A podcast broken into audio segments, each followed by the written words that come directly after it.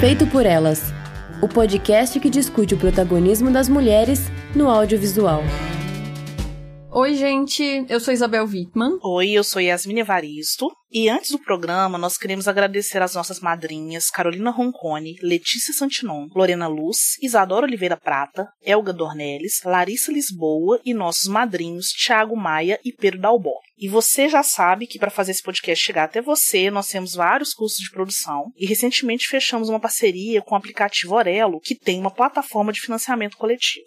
Então, se você gosta do nosso trabalho e quiser apoiar, acesse orelo.cc barra feito por elas ou o próprio aplicativo da Orelo. Outra forma de nos ajudar é escutar o nosso podcast pelo Orelo e recomendar para os amigos, família, vizinhos, ou seja, todo mundo que você quer que conheça o nosso programa e que provavelmente gosta de podcast. E esse mês, se a gente conseguir cinco apadrinhamentos novos, eles vão pagar 10 reais por cada, que fazem muita diferença, gente, pra gente. Então, se puder ajudar, você já sabe, né? Bora, gente. Precisamos de cinco pessoinhas para conseguir aí novos amadrinhamentos. Então, se puderem ajudar a gente a espalhar a palavra, levar o nosso podcast a novos lugares, nós agradecemos muito. E bom, tô aqui de volta, saindo do ostracismo, né? para fazer essa pequena aparição, para fazer nosso comentário tradicional sobre as mulheres do Oscar. Esse é o nosso sétimo programa especial sobre as mulheres no Oscar, dessa vez sobre a edição de 2023. A gente vem comentando todos os anos a cerimônia, as premiadas desde 2017. Nós também temos programas sobre todas as mulheres indicadas ao Oscar de melhor direção: a Lina Vertmiller, a Jane Campion, a Sofia Coppola, a Catherine Bigelow, a Greta Gerwig, a Emerald Fennel, Chloe Zhao e a Jane Campion de novo novo, né? Nos últimos anos a gente também tem feito programas sobre. No começo a gente fazia meio que sobre a filmografia, não só sobre o filme específico indicado, né? E nos últimos anos a gente tem feito também esses programas sobre os filmes dirigidos por mulheres indicados a melhor filme, ou que não necessariamente foram indicados, mas que tiveram aquele buzz, foram comentados na temporada de premiações e às vezes não receberam essas indicações, né? Então esse ano a gente fez programas sobre After Sun, que estava indicado aí ao Oscar de melhor ator, né? A Mulher Rei, que não teve indicações, ela disse que não teve indicações. Vamos conversar sobre isso. E logo mais, nosso programa seguinte vai ser sobre o Entre Mulheres da Sarah Polley, né? Então, assim, a gente tem feito todo ano esse trabalho de fazer a cobertura não só do Oscar, mas também dos principais filmes realizados por mulheres da temporada. Tá tudo numa playlist do Oscar no nosso SoundCloud. E dito isso, vamos falar de Oscar Oscar, né, Yasmini? Vamos pro Oscar. Uhul, vamos pro Oscar. Esse ano, a cerimônia Felizmente, eles voltaram atrás daquela decisão horrorosa do ano passado de fazer uma parte dos prêmios serem entregues gravados e voltou a ser tudo ao vivo, né? O que funciona muito melhor pra gente que tá assistindo a premiação, né? Nossa, com certeza. Eu não tava conseguindo entender por que reduzir algumas categorias a, sabe, um prêmio gravado. Eu acho uma bobagem imensa. E eles perceberam isso também. E também uma falta de respeito, né? Porque é como se aquelas pessoas daquelas categorias fossem prêmios menores Sim. em relação aos outros, né? Já que a, a ideia é celebrar o cinema e celebrar a indústria do cinema, então, pelo amor de Deus, né? Vamos dar crédito aos trabalhadores e às trabalhadoras daquelas categorias específicas, né? Enfim, conversamos muito sobre isso ano passado. Ano passado era eu e a Rosana que estávamos gravando, então quem quiser ouvir nossas reclamações sobre isso também tá lá no programa do ano passado. E como sempre, a gente gente vai começar a discussão aqui sobre as premiações desse ano pela categoria de melhor figurino, que é uma queridinha desse podcast. E figurino é interessante porque as indicações elas costumam se repetir bastante, né? Então, esse ano as cinco pessoas indicadas eram cinco mulheres, né? A Mary Zophres por Babilônia, a Ruth Carter por Pantera Negra, Wakanda para sempre, a Catherine Martin por Elvis, a Shirley Curata por Tudo em Todo Lugar ao mesmo tempo e a Jenny Bevan por Senhora Harris vai a Paris. E é a quarta indicação da Mary Zophres, a quarta indicação da Ruth Carter, a quarta indicação da Catherine Martin e a décima segunda indicação da Jenny Bevan, né? Então, a Mary Zophres não tinha sido premiada ainda. A Ruth Carter tinha sido premiada pelo próprio Pantera Negra, o primeiro, né, em 2019. A Catherine Martin, ela ganhou por Mulan Rouge em 2002 e Grande Gatsby em 2013 e a Jane Bevan ganhou por Mad Max, né? Maravilhoso. Então, maravilhoso. E por Cruella também. Uhum. Acho que Sim, foi, sim, né? foi Cruella, que ganhou sim. É, e Jane Bivang tem uma carreira longeva aí. E a Catherine Martin, ela é muito consistente, né? Porque ela faz ambos, o figurino e a direção de Uhum. arte de todos os filmes do Baz Luhrmann, né? Então a gente pensa naquela estética super marcada do Baz Luhrmann e em grande parte isso se deve ao trabalho dela, né? Nessas duas frentes. Então ela também já havia vencido dois outros Oscars, daí pela direção de arte, também no Moulin Rouge e também no Grande Gatsby, né? Então, assim, ela faz essa frente toda, né? Da estética do filme, né? Sim, ela é muito talentosa, eu acho admirável. Inclusive, tava nas minhas preferidas. É, eu também. Assim, se eu fosse dizer qual era a minha preferência mesmo, mesmo, sinceramente, seria Catherine Martin, porque quando eu assisto um filme como Elvis, eu só penso assim, pelo amor de Deus, mulher, nunca mude, porque é, é um excesso tão absurdo, mas é aquele excesso que é prazeroso da gente assistir, né? E ela tem uma característica muito particular, né? Você consegue bater o olho e saber que ela fez figurino. Eu tava assistindo Elvis e fiquei pensando em filmes como Vem Dançar Comigo. Uhum. Obviamente, relembrei ali de Moulin Rouge também, até do próprio Grande Gatsby. Ou seja, você já consegue. Ela tem uma marca, né? Você já Sim, consegue identificar de cara. Inclusive nessa coisa de adaptar essa estética para dentro dessa lógica aí do Baz Luhrmann, porque o Elvis, ele não é o Elvis como o Elvis foi, né? Sim. É algo que a gente olha ali e reconhece a imagem do Elvis, mas, por exemplo, com uma estética feminilizada, eu diria, né? Que é muito interessante, aquelas camisas de renda transparente. Sim. Então ela brinca um pouco com aquilo que a gente imagina, que é aquela coisa, né? É um sex symbol dos anos 50, como traduzir isso pro público de 2022, né? Então eu gosto muito de como ela realiza isso. Agora, Ruth Carter é outro trabalho trabalho absurdamente maravilhoso, né? Muito maravilhoso. ela se inspira em uma série de pesquisas que ela faz sobre adereços, roupas, costumes e, enfim, escarificação Uhum. de diversos povos e etnias da África diferentes. Então ela trabalha numa noção de pan-africanismo Uhum. e ao mesmo tempo na lógica do afrofuturismo, né? Então, assim, Sim. é, é ficção científica que ela tá criando ali, né? Com e certeza. nesse sentido, eu acho que é um trabalho riquíssimo e muito único. Ele não seria o meu preferido nesse caso, justamente por ser uma franquia. Porque é, uma, é um trabalho de continuidade, né? Sim. Que ela já mostrou que ela sabe fazer primorosamente no primeiro Pantera Negra. Uhum. Mas, assim, mesmo sendo continuidade, ela continua tendo que criar as coisas ali do zero, porque não são figurinos reaproveitados, né? Com exceção ali dos uniformes, né? O resto é tudo novo. É, e nesse filme ainda tem um extra, porque ela vai criar todos os uniformes e a indumentária do povo que é atalante. É. Então você ainda tem um diferencial de uma pesquisa extra sobre um outro lugar. Ela não tá falando só da África, né? Ela tá falando também de Sim. povos ameríndios. O que foi fabuloso e me frustra muito, porque uma das coisas que eu reclamei muito no Pantera Negra 2 é como que a direção de arte e a fotografia não valorizaram isso. É. Eu queria tanto ter visto melhor como que era o figurino. Acho que tem momentos que a gente consegue enxergar isso muito bem e outros, em compensação, que o figurino fica completamente perdido em sombras. É, eu acho que é- ele é um figurino muito bonito e mal aproveitado Exatamente. dentro do que é a fotografia mesmo, né, Sim. do, do filme. E, enfim, a Ruth Carter, ela foi a vencedora do prêmio do Oscar, né, e com isso ela se tornou a primeira mulher negra a ganhar dois Oscars em qualquer categoria em 95 anos de Oscar. Então a gente vê que aí existe uma questão, né? Sim, fortíssima. E também é a primeira vez que uma franquia ganhou duas vezes o prêmio de melhor figurino, uma sequência ou qualquer coisa desse sentido, né? E eu gosto, eu gosto dessa vitória da Ruth Carter justamente porque premiou sci-fi, né? Porque quando a gente fala em figurino, principalmente no Oscar, é muito comum que o que tem mais destaque, porque é mais vistoso, porque as pessoas acham bonito, enfim, é o figurino de filme de época, né? Uhum. Então eu gosto disso de sair do óbvio, de premiar o sci-fi e um sci-fi que tem uma estética diferenciada e eu acho que é uma premiação justíssima Uhum. e eu quero destacar também a beleza que é a própria Ruth Carter, né? Porque ela Lindíssima. tava usando um vestido amarelo, que é um, com um corte similar ao que ela usou em 2019, na outra premiação dela. Então a gente vê ali que com a experiência dela de figurinista, ela já sabe a proporção que fica bem. Tava super bem cortada, ela usou uma cor linda e tava maravilhosa, apenas. E eu quero falar também do discurso dela, né? Ela vai faz um discurso todo em homenagem à mãe dela. Inclusive, uhum. esse ano foi um ano que as mães, as esposas e as filhas foram todas muito comemoradas, né, pelos Sim. vencedores. Eu acho que mãe talvez tenha sido a palavra mais falada. Sim, as pessoas falando as idades das suas mães, né? Era um bingo de um, um bingo não, um leilão de quem dá mais, né? A minha mãe tem 90 e poucos anos, a minha Exatamente. mãe tem cento e poucos anos.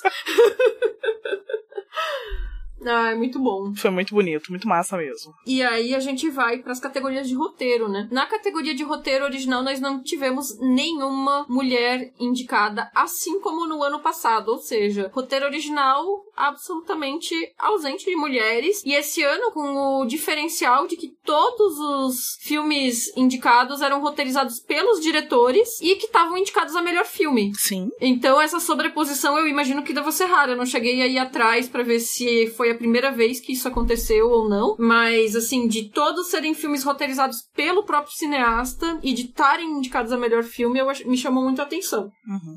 E aí os indicados eram o, o Martin McDonagh dos Banshees de Inisherin, que fizeram até uma piada se era possível ficar pronunciando isso no Oscar. Enfim, os Banshees de Inisherin. É isso, mais ou menos isso. O Daniel Kwang e o Daniel Scheinert tipo, por Tudo em Todo Lugar ao mesmo tempo. Steven Spielberg com o Tony Kushner por Os Fablemans. O Todd Field por Tar e o Ruben Ostland por Triângulo da Tristeza. E quem venceu foi o Tudo em Todo Lugar, né? Tu tinhas alguma preferência entre esses candidatos? Não, não tinha, assim. Apesar de que o meu queridinho desse ano foi o Fablemans. Eu tava ah, muito apaixonada, sim. gente. Eu sou muito, muito doida com Spielberg.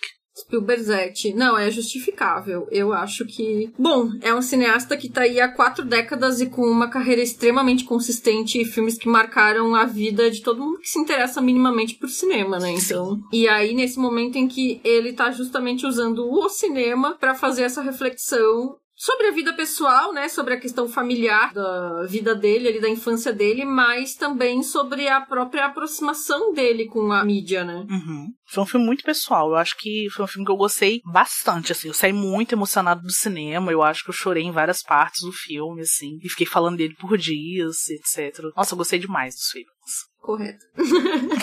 eu, eu acho que, de certa forma, esse é um pecado que eu cometo, que é a gente ter o Spielberg como garantido. Como ele faz grandes filmes corriqueiramente, a gente acha que ele tá sempre ali para fazer outros bons filmes e acaba. Ah, pronto, o Spielberg fez um filme maravilhoso, então tá bom, eu de sempre, assim, né? Uhum. E acaba, às vezes, não dando tanto valor como, às vezes, algum outro cineasta que se destaca, porque justamente isso já é o esperado que o Spielberg vai fazer um bom filme, né? Então eu, eu fiz muito essa piadinha durante essa temporada de premiações que é não é nem o melhor filme de Spielberg desse ano, porque teve o Amor Sublime Amor ano passado que eu gostei mais, né? Verdade.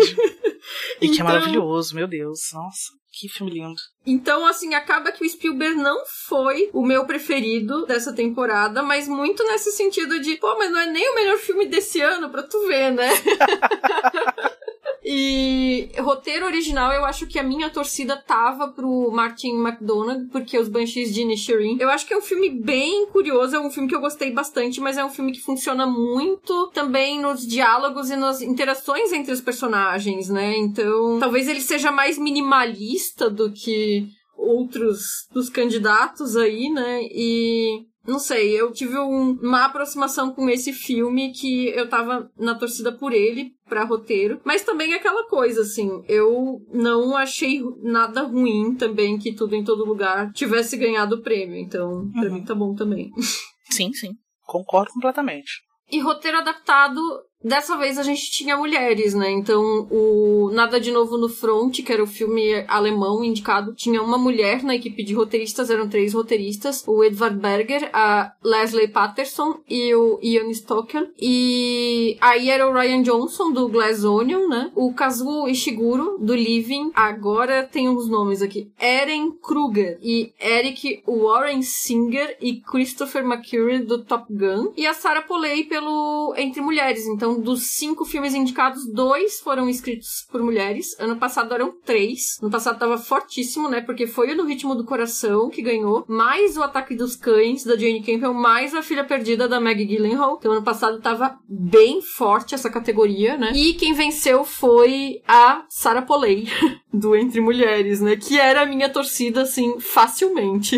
que é uma maravilhosa. Inclusive, eu comecei hoje de tarde, um pouquinho antes da gente gravar, a assistir Entre Mulheres, tive que pausar por outras coisas. Tava gostando muito do filme, meu Deus, que coisa linda, assim. Quero parar com calma agora e assistir, porque eu acho que ele vai ser até mais arrebatador do que eu pensei. E eu sou muito apaixonada com a Sarah Polley, eu tô acompanhando ela desde ali do início dos 2000, né, final dos anos 90, uhum. quando ela era atriz naqueles filmes teen ali, tipo, Mal Posso Esperar. Eu acho que é isso mesmo, né? Acho que sim. É, o título dele em inglês é Go, mas eu acho que é isso mesmo, Mal Posso Esperar. E vários outros filmes que eu assisti nessa época, que eu tava começando a construir, assim, minha paixão por cinema, ela tava presente, como, por exemplo, Madrugada dos Mortos, que é o remake Uhum. do Snyder, né? Gosto muito dela também no Minha Vida Sem Mim, é um dos filmes que eu sou apaixonada, que sempre que eu posso eu revejo. Que a gente tem programa. Sim, verdade. e assim, eu acho que ela, ela tá conseguindo deixar a carreira dela cada vez mais sólida, porque ela é boa atriz, ela é boa diretora, ela é uma boa roteirista, saca? Eu fiquei muito Uhum. feliz com a vitória dela, muito mesmo. Mesmo sem ter assistido o filme ainda. E a filmografia dela é muito interessante, a filmografia de cineasta dela, né? Porque ela fez o Longe dela, que é um drama com personagens idosos e tudo, e é um filme lindíssimo. Lindo.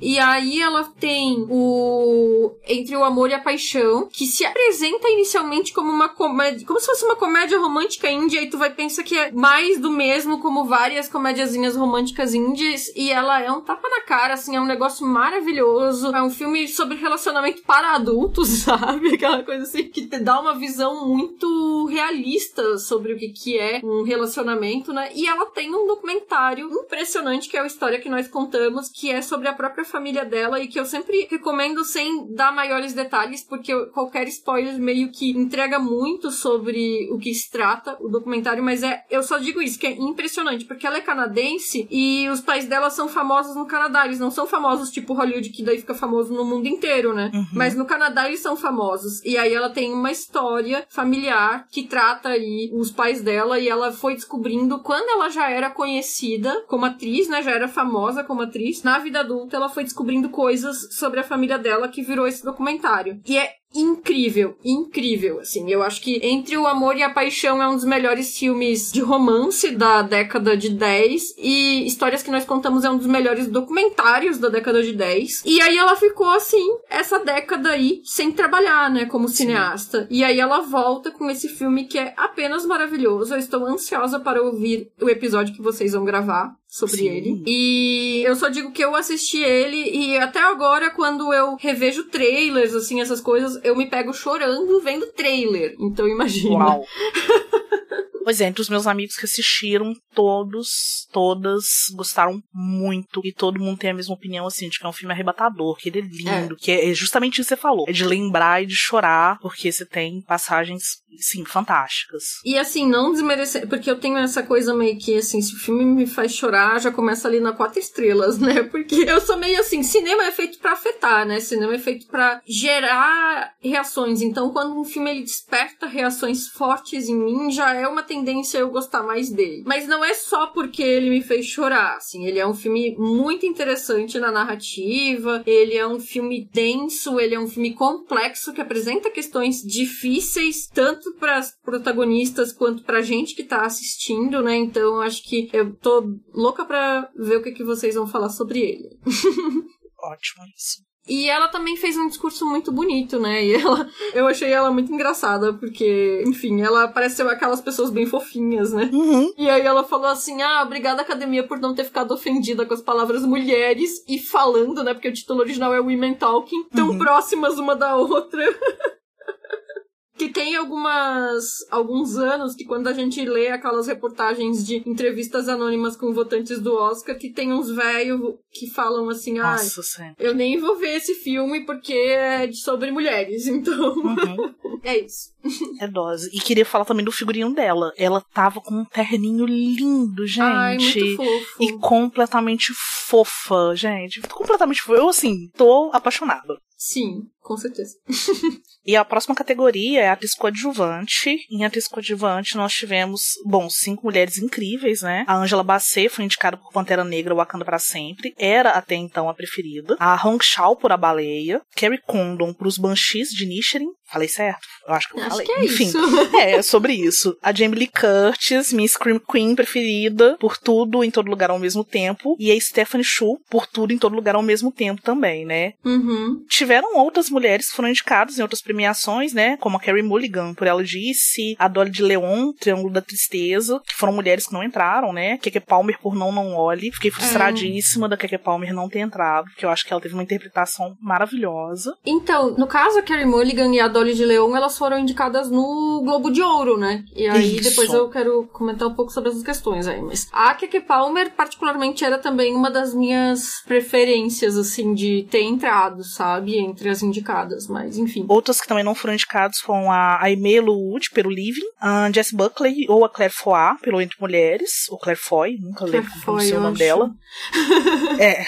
E a Nina Ross, por Tar, você lembra de mais alguém? Então, eu acho que essas eram as principais, assim, que eu fiquei pensando que poderiam ter entrado como alternativas, né? Assim, não me oponho à indicação das cinco que foram indicadas, mas seriam outros nomes que também poderiam ter aparecido. E aí vem essa questão de como que é todo o processo de votação, né? Que às vezes a gente não tem como ter noção de como que isso afunila no final, né? Mas eu acho que acho interessante essa escolha específica, né? A Hong Chao, inclusive, que tava muito forte com dois filmes esse ano, né? Ela tá, tá no A Baleia e ela tá no Menu, né? ah, verdade. Então Ela isso tá poderia ter até dividido, talvez, os votos, mas nesse caso a baleia prevaleceu, né? Sim, sim. E a Angela Bassett, ela recebe a primeira indicação de atuação na Marvel, né? Até então a gente não tinha nenhuma mulher indicada por uma atuação na Marvel. E ela é a terceira pessoa na história do Oscar nomeada pra uma categoria repetindo um personagem, ou seja, né, com um personagem na sequência que vai ser nomeado, obviamente, pela primeira vez. O que, que você tem a comentar sobre a Angela? Eu só vou acrescentar também, né, que as outras pessoas que também foram indicadas por personagens que eram papéis reprisados, né, foi a Tyler Shire do Poderoso Chefão, parte 2, né, e a Sigourney Weaver por Aliens. Eu não sabia que ela tinha sido indicada por Aliens, depois Nem que eu, eu. vi isso. achei Surpresa. curioso, é. Também, não sabia. Então, eu achei curiosa também essa indicação da Angela Bassett, porque ela é aquela grande dama da atuação, uma dessas grandes atrizes que tem uma carreira longeva e papéis de destaque e tudo, e ela é ótima, né, no papel, mas o que me chama atenção é que ela não teve muito espaço pra... Claro, é o papel de coadjuvante, mas ela, para mim, ela não teve muito espaço dentro do Pantera Negra, porque foi aquele momento ali de luto e depois ela é retirada, não vou dar spoilers, né, mas enfim, ela é retirada da trama, né? Então eu acho que ela não teve muito tempo pra desenvolver. E uma coisa que costuma acontecer no Oscar, em anos anteriores a gente já tinha mencionado, é que essa categoria de atriz coadjuvante, ela costuma ser recheada de mulheres que interpretam mães de protagonistas. E aí a Angela Bassett, ela se encaixa nesse histórico de mulheres interpretando mães de protagonistas. Que não é um problema, porque protagonistas têm mães, todo mundo tem mãe, né? Aquela coisa, né? Não é? Mas é aquela coisa, né? O tipo de papel de coadjuvante que costuma se dar mais pras mulheres, né? Que às vezes ou é namorada, interesse amoroso ou mãe. Mas assim, eu enxergo a indicação dela também muito nessa lógica de indicação de carreira, né? Sim. Aproveitar a chance de uma indicação que vale pela carreira longeva dela. Sim, inclusive há 30 anos, né, se não me engano, ela foi indicada ao Oscar pelo papel de Tina Turner, numa autobiografia, numa Sim. autobiografia não, desculpa, numa cinebiografia da Tina, e não foi premiada. Olha o tempo que levou pra ela ser indicada de novo. Eu acho que concordo completamente contigo quando você fala de uma indicação que tá representando também toda uma história da carreira dessa mulher. Que é um pouco a lógica também da Jamie Lee Curtis, convenhamos, porque o papel dela Exato. dentro do tudo em todo lugar também não é assim algo. É importante dentro da narrativa, mas também não é algo assim extremamente que, sei lá, a gente pensa que dentro do próprio filme a indicação da Stephanie Shu nesse sentido ela faz muito mais sentido, né? Com certeza. Pela importância da personagem dentro da trama ali. Não que a Jamie Lee Curtis esteja ruim, longe disso, né? Mas é que eu acho que é muito nesse sentido de indicação de carreira, que é uma coisa que o Oscar costuma fazer, né? Sim.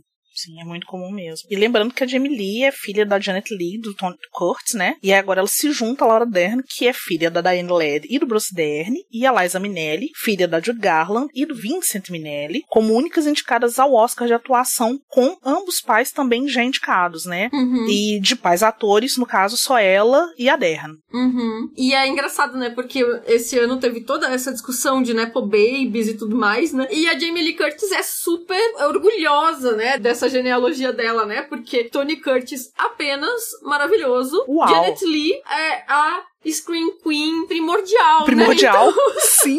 Então, então faz total sentido, né? Eu, sei lá, eu acho que se eu fosse a Jamie Lee Curtis, eu também ia ficar orgulhosa de ser filha dos meus pais, né?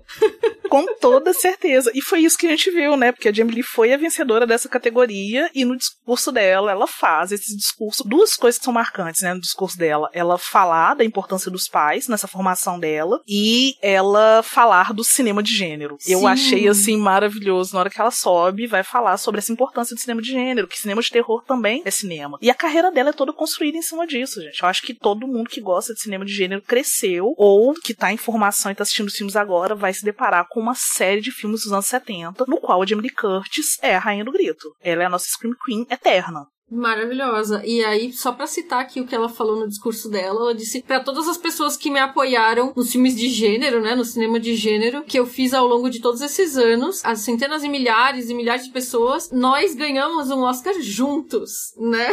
Então, assim, maravilhosa. E só quero dizer que antes de eu assistir aos filmes de terror com a Jamie Lee Curtis, porque quando eu era muito pequena eu não assistia, né, filmes de terror, eu assisti True Lies, e ela é apenas Ah! maravilhosa nesse filme. Amo, amo, gente, eu amo True Lies. Eu acho que é um filme pouco lembrado do James Cameron e pra mim é um dos melhores da carreira É dele. divertidíssimo. Muito. Outro filme com a Jamie Lee Curtis que eu vi muito na infância também foi um peixe chamado Wanda. Sim, sim. E também aquele do Ed Murphy, o Trocando as Bolas, que era com ela também, que eu achava Sim. divertidíssimo. Comédia, né? Uma mulher que fez vários tipos de filme. Muita comédia, muito filme de terror também, mas tá aí no cinema de ação. E, cara, tá aí até hoje fazendo filmes maravilhosos. E agora vindo nesse drama, comédia, ficção científica, que Tudo é o junto. tudo em todo lugar ao mesmo tempo. é, ela está tudo em todo lugar ao mesmo tempo, num filme que é tudo em todo lugar ao mesmo tempo. É, é isso. E aí é difícil de a gente questionar, mesmo que não fosse. Qual seria a tua preferida entre essas indicadas? seria Stephanie Shu, pelo Tudo em Todo Lugar. Eu achei muito, inicialmente eu achei que ia ser a Angela, porque tudo que a gente viu de premiação, né, pré-Oscar, ela que tava ali no auge, sendo premiada, sendo super falada e tal, até ali os 45 de segundo tempo, É. eu acreditei que ela venceria. Mas eu fiquei super feliz com a vitória da, da, da Jamie Lee Curtis, assim, foi, ai, perfeito. É isso que eu ia dizer, porque assim, eu, eu realmente acho que as cinco indicações são bem justas, né? Eu não, não me Sim. oporia a nenhuma delas ganhar. Eu acho que eu tenho uma leve preferência pela Carrie Condon, mas eu, eu não, dá, não dá pra ficar chateado que a Jamie Lee Curtis ganhou, né? Sim. E cai de novo naquilo que a gente falou, né? Mais uma pessoa sendo premiada justamente por toda uma obra que vem, que antecede esse filme. Uhum. Que é muito comum do Oscar, por mais que a gente às vezes torça o nariz, fique, ai, mas eles tinham que votar no momento e tal. Infelizmente é isso, é uma forma deles repararem esses, entre aspas, erros do passado. E às vezes isso serve pra cometer novos erros, do tipo, tem alguém que era muito inquestionavelmente a vencedora e aí ela deixa de ganhar nesse ano porque foi feita a homenagem de carreira, entre aspas, pra outra pessoa, né? E eu acho que a Stephanie Shu cai nisso, né? Que é aquela coisa do tipo, ah, ela é nova, ela tá começando, É. ela pode ser premiada em outros momentos. Mas a gente não, não tem como a gente prever. Se É. no futuro talvez ela seja deixada de lado por muito tempo e venha vencer só futuramente pela obra. É, um risco. E a Angela Bassett também seria isso, né? Ela deveria Sim. ganhar nesse momento, se for pela obra, porque a gente não tem como saber o quanto de carreira ela tem daqui pra frente, né? Mas enfim. Gente, outra coisa que a gente tem que falar da Angela Bassett, o que era aquele vestido roxo? Maravilhosa! Meu Deus, ela foi uma das mulheres mais bem vestidas da Foi. noite. Foi. Foi absurdo de lindo. Com certeza, eu também acho que foi uma das mais bem vestidas da noite. E assim, volume, né? As pessoas têm que perder o medo do volume ali, né? Faz toda a diferença. Foi uma coisa que foi esbanjada nesse ano. Volume, essas mangas bufantes e flores aleatórias. Flores aleatórias, eu tenho minhas ressalvas. Mas assim, esse... eu tenho muitas.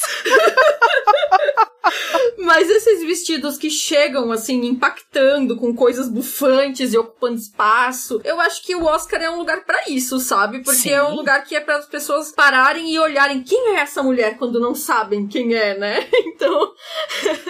então eu acho que é o tipo de coisa que tem que aproveitar, porque tu não vai usar isso pra ir no supermercado, né? Então. Pois é. Nada te impede, mas assim, não é muito comum.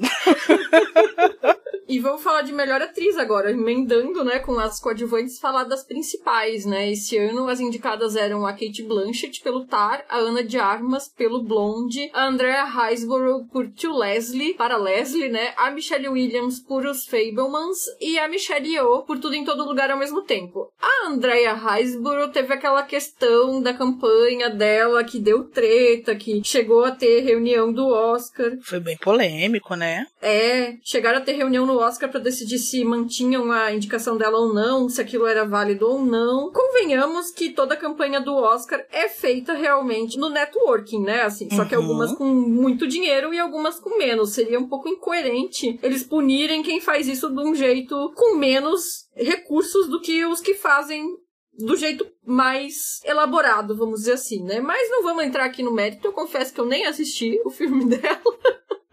Nem eu, ainda não vi. Então, eu queria te perguntar, entre essas, qual que seria a tua preferida? Torcendo muito pelo Michelle Yeoh.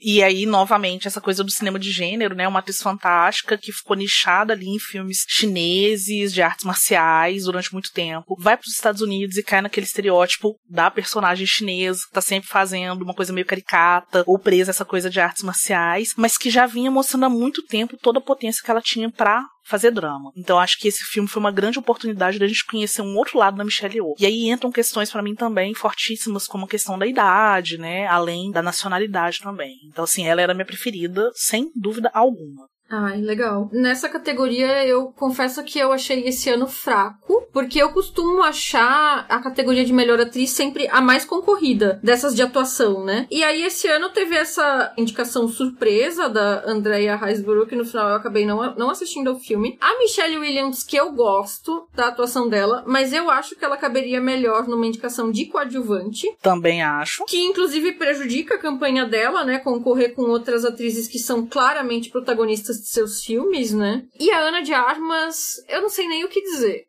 É, eu, eu, eu não assisti Blonde, né? Eu vi tantas coisas negativas que eu deixei sendo influenciada, sabe? Assim, me influenciei uhum. mesmo e falei, não, vou deixar para depois e tal. E eu gosto muito da Ana de Armas. Eu acho eu ela gosto. linda. Eu acho que ela trabalha muito bem com a câmera, sabe? Nossa, ela é muito bonita. Ela tem uma presença muito marcante. Mas a Ana vai ter que me perdoar e dessa vez eu vou ter que esperar um pouquinho mais. É, então. E eu não acho que ela tá mal em Blonde. Eu acho que ela, inclusive, foge daquela coisa de virar uma caricatura, porque a gente, quando pega Marilyn Monroe, que é uma figura tão icônica, é fácil uhum. de virar aquela imitação barata, né? E eu acho que ela foge de virar essa caricatura. A questão é que eu creio que o problema do filme seja roteiro e direção. E aí ela. É difícil de ela conseguir dar uma tridimensionalidade para uma personagem de onde a pessoa que está concebendo o filme, que é o diretor, que em entrevistas ele fala isso, que ele só busca a tragédia da Marilyn Monroe, né? Então, assim, é, é um filme que é um filme fraco. E aí, a indicação de uma atriz que tá até bem, mas num papel que é num filme fraco, ele complica a própria lógica, a campanha, né? A campanha dela fica difícil nisso aí, né? E aí sobra Kate Blanchett e Michelle Yeoh. E a disputa do Oscar foi claramente entre as duas, né?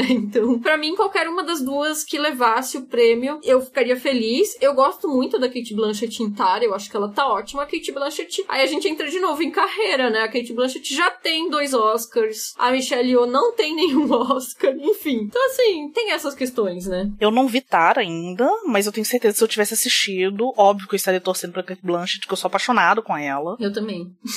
Mas eu, eu fiquei bem satisfeita, assim, com essas indicações. E eu acho que nesse momento a Michelle Yeoh teve o momento dela e precisava ser indicada mesmo. E aí a gente tem que pensar em outras mulheres que não foram indicadas, né? Porque tinha uma que eu achava que ia ser muito, muito indicada, que era a Viola Davis. Sim. E que foi indicada no Globo de Ouro, né? Então, Exatamente. Então, assim, o Globo de Ouro tem essa vantagem, digamos assim, que são duas categorias de atuação, né? Então tem drama e tem comédia e musical, né? Uhum. Então entrou ainda a Olivia Colman no drama, a Viola Davis no drama e a Margot Robbie em comédia por Babilônia, né? E a Anya Taylor-Joy por O Menu, a Emma Thompson por Boa Sorte Léo Grande, a Leslie Manville por Mrs. Harris Vai a Paris, né? Essas todas em comédia, né? Eu ainda pensaria talvez na Rooney Mara do Entre Mulheres, tem a Zoe Kazan, né, do Ela Disse, e a Danielle Deadweiler do Tio, que por muito tempo foi considerada uma das escolhas que talvez fossem mais assim cravadas entre as indicadas e acabou não entrando, né? Então eu acho assim que considerando que a Kate Blanchett e a Michelle Yeoh dominaram essa categoria e as outras três facilmente poderiam ser trocadas, eu acho que não sei assim, não necessariamente todas essas que a gente falou aqui, mas eu acho que essa é uma categoria que eu acho que poderia dar, uma mexida assim nas indicações. Eu concordo. Tem mais alguma que tu indicaria ou que tu lembraria da, da atuação esse ano pra entrar nesse grupo de melhor atriz? Não, você já citou, porque a outra que eu tinha pensado também era a Anya Taylor-Joy, pelo Uhum. menu. Eu achei que ela talvez fosse indicada, assim. Foi uma surpresa não, não ver ela ali. Mas enfim. Ah, e o pessoal também tava muito falando da Mia Goth pelo Pearl, assim, né? Mas eu, eu sinceramente acho que é um pouco viagem, pensando no Oscar, assim. É cinema de gênero e algo tão específico quanto Pearl e o, e o X, eu não Uhum. acreditei que entrasse, não. Acho que ela tá muito boa, ela é extremamente potente, mas não por esse filme. É. Justamente pensando nisso, na estrutura do Oscar, a gente sabe que não nomeia, né? A gente já passou por isso antes, a gente viu a, a Toni Collette pelo Hereditário não ser indicada, a Lupita Nyong'o pelo Nós. Então, em momento algum, eu cogitei. Nossa, a Lupita é que eu acho que foi a maior injustiça, assim. Isso foi, foi pesado. foi pesado. E a Ana de Armas, a curiosidade é que ela é só a quinta mulher latino-americana indicada na categoria de melhor atriz, especificamente, não contando as coadjuvantes, né? E a primeira foi a Fernanda Montenegro, em 98, Central do Brasil, né? Aí teve a Salma Hayek por Frida, em 2002, a Catalina Sandino Moreno por Maria Cheia de Graça, em 2004, e a Litsa Aparicio em, por Roma, em 2018. Então a gente vê, foi tudo ali do final do século, né? Pra esse século 21, né? É muito recente a indicação de mulheres latino-americanas e apenas cinco, né? E aí tem essa questão que esse ano se mencionou o fato de que a gente não tem atrizes negras indicadas, né? Como tu falou, a Viola Davis ficou de fora e também a Danielle Deadweiler, né? Isso Uhum. também foi uma coisa que chamou atenção. Então a gente teve essa representatividade dos atores asiáticos, né? Que esse foi o ano que teve mais atrizes e atores de origem asiática indicados. Foram quatro. Além da Michelle Yeoh, a gente já falou ali a Stephanie Shu, a Hong Chao e também o Ke Hui Kwan, né? Que foi indicado a melhor ator por Tudo em Todo Lugar. Mas aí a gente teve essa ausência das pessoas negras, né? E aí o Oscar todo ano aqui no programa a gente fala que tem as campanhas Oscar So White e tudo mais. Quando a gente fala de não branquitude, nos Estados Unidos eles geralmente falam da presença dos profissionais negros nas premiações e acabam deixando de lado a questão de outras minorias étnicas, né? Então, por Sim. esse lado, é interessante a presença desses atores de origem asiática, mas assim, não pode ser ou um ou o outro, né? Tipo. É, eu, eu cheguei a comentar que parece que cada ano o Oscar tem uma cota, né? Um ano tem cota de representação negra, no outro asiática, no outro latino-americana. Uhum. Eles ainda não entenderam que dá pra acontecer tudo. Em todo lugar ao mesmo tempo. É bem isso. E aí eu, eu ainda fiquei pensando nisso sobre indígenas, que aí é pagamento completo, né? Porque a gente pensa ali. Completo. A Yalissa, a Yalitza Aparicio foi indicada por Roma. Eu não sei, sinceramente, eu não pesquisei, mas eu não sei se já teve alguma outra atriz indígena indicada ao Oscar. Eu tenho 98% de certeza que não, porque eu lembro que isso foi uma coisa muito debatida quando ela foi indicada. É. E eu não lembro de ninguém ter falado em momento algum. Inclusive, surgiram muitas questões sobre esse whitewashing, né? Uhum. A quantidade de, principalmente nos cinemas ali, década de 40, 50, até 60, essa era de ouro de Hollywood, como que era muito mais comum você ter talvez um ator ou uma atriz interpretando alguma pessoa asiática ou então alguma pessoa indígena, mas não uma pessoa indígena fazendo esse tipo de trabalho e sendo indicado por isso. Sim, sim. Os red faces e yellow faces e tudo mais, né? Inclusive, Anna May Wong é uma grande estrela de cinema de origem chinesa, né? Que Uhum. é homenageada em Babilônia, que é um filme meio caótico, mas enfim, o Chazelle tentou. Uhum. E que é isso, né? Ela deixa, ela perdia papéis de personagens chinesas pra mulheres brancas, né? Nossa, é difícil. É, é isso. Então, assim, acho que é isso que tu falou, assim, o Oscar tem que perceber que dá pra colocar todo mundo, assim. Uhum. E esse ano tem essa curiosidade também que o Austin Butler, que estava interpretando Elvis, e a Ana de Armas, que era a Marilyn Monroe, foram os únicos indicados que estavam interpretando pessoas reais, pessoas que existiram, né? Só dois, então esse é o menor número de performances biográficas nos últimos 20 anos indicados. Pois é, Hollywood adora uma biografia, né? Uhum. Curte muito. Todo ano você tem várias indicações biográficas. Tanto que já é aquele bait, né? Quando a gente sabe que vai sair algum filme biográfico assim, a gente já pensa, ah, filme pro Oscar esse aí. Sim.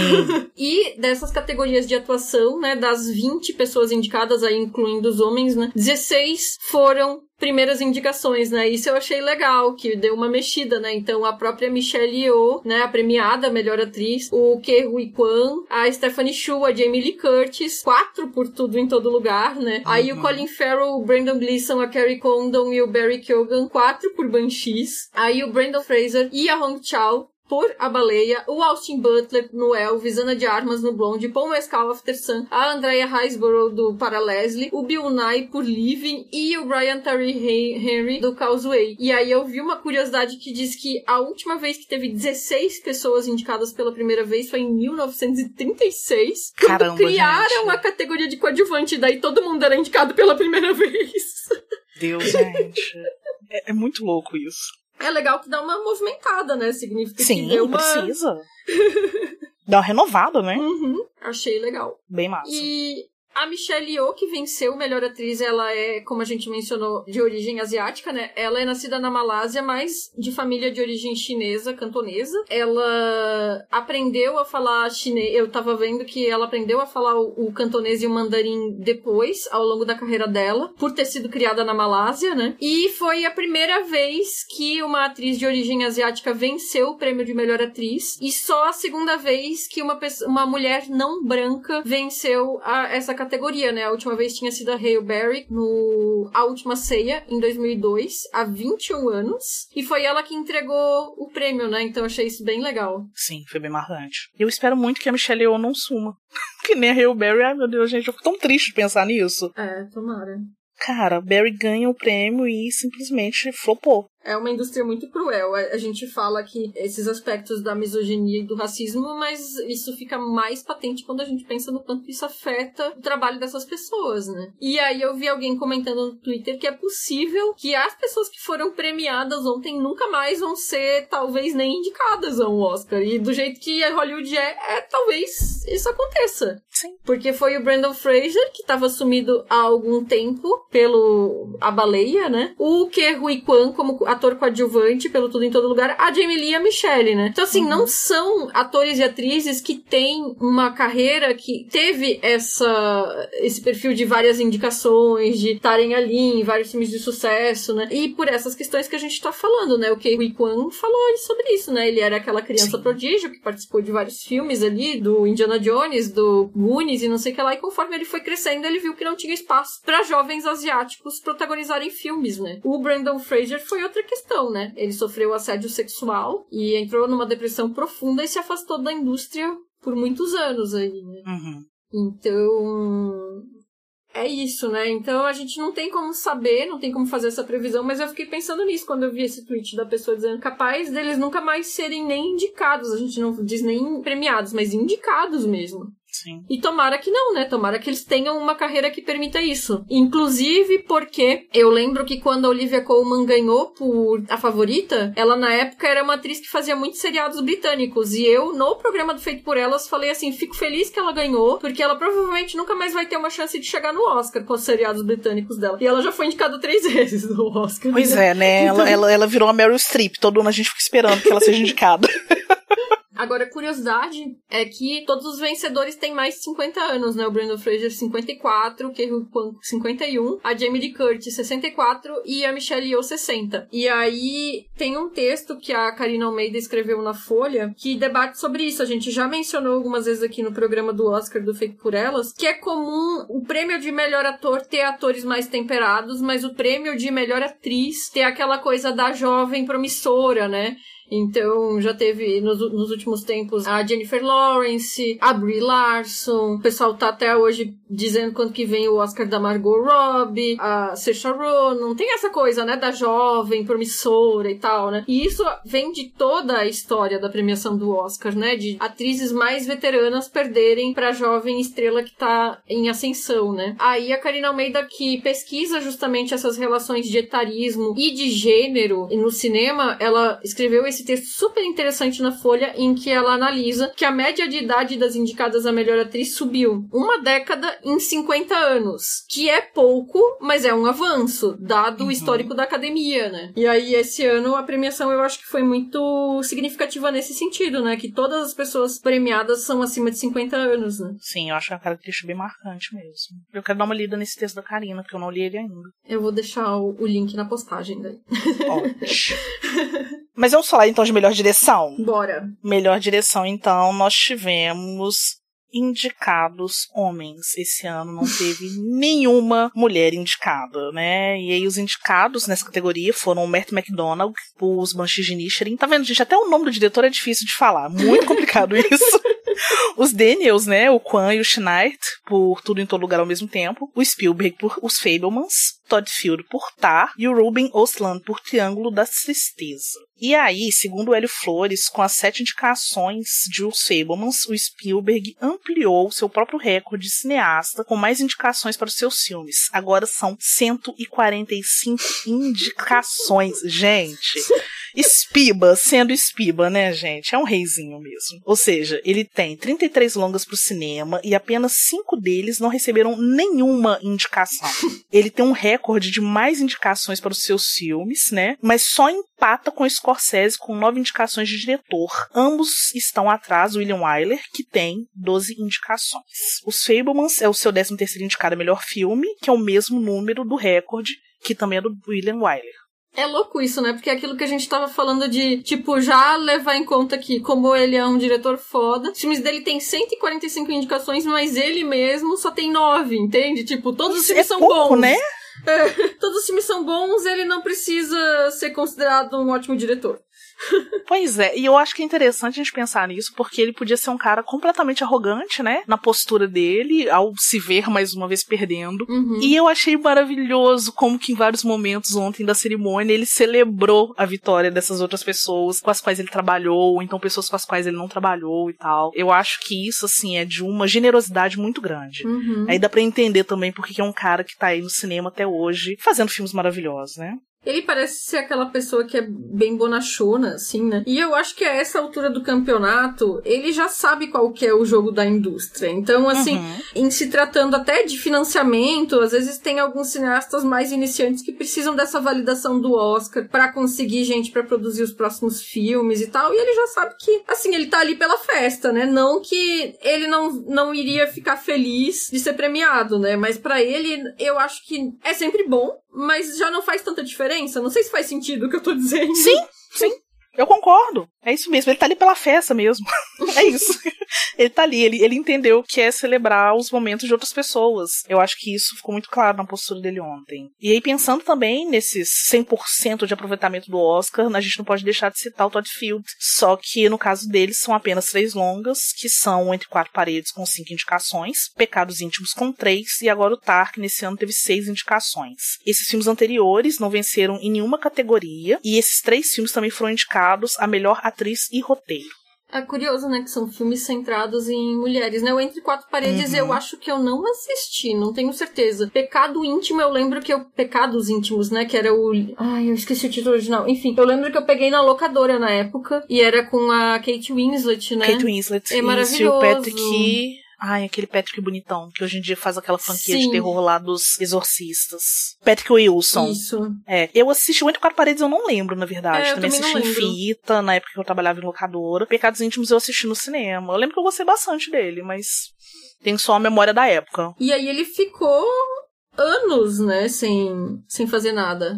Sim. E é bem interessante. Bom, e como a gente já falou, né, e deu para todo mundo perceber, não teve nenhuma mulher indicada na categoria de melhor direção nesse ano. E a gente precisa de reforçar e lembrar que as diretoras indicadas anteriormente tinham sido a Lina Wertmiller, em 77, a Jenny Campion, em 94, Sofia Coppola, em 2004, Catherine Bigelow, em 2010, que foi premiada, Greta Gerwig, em 2018, a Emerald Fennell, em 2021, e a Chloe Zhao, em 2021, que também foi premiada. E Jenny Campion que tem uma segunda indicação em 2022, que vence dessa vez, porque em 94 ela foi indicada, mas não venceu, não é isso? Ah, é verdade. Inclusive, ela perdeu pro Spielberg, né? Que era o, a lista de Schindler.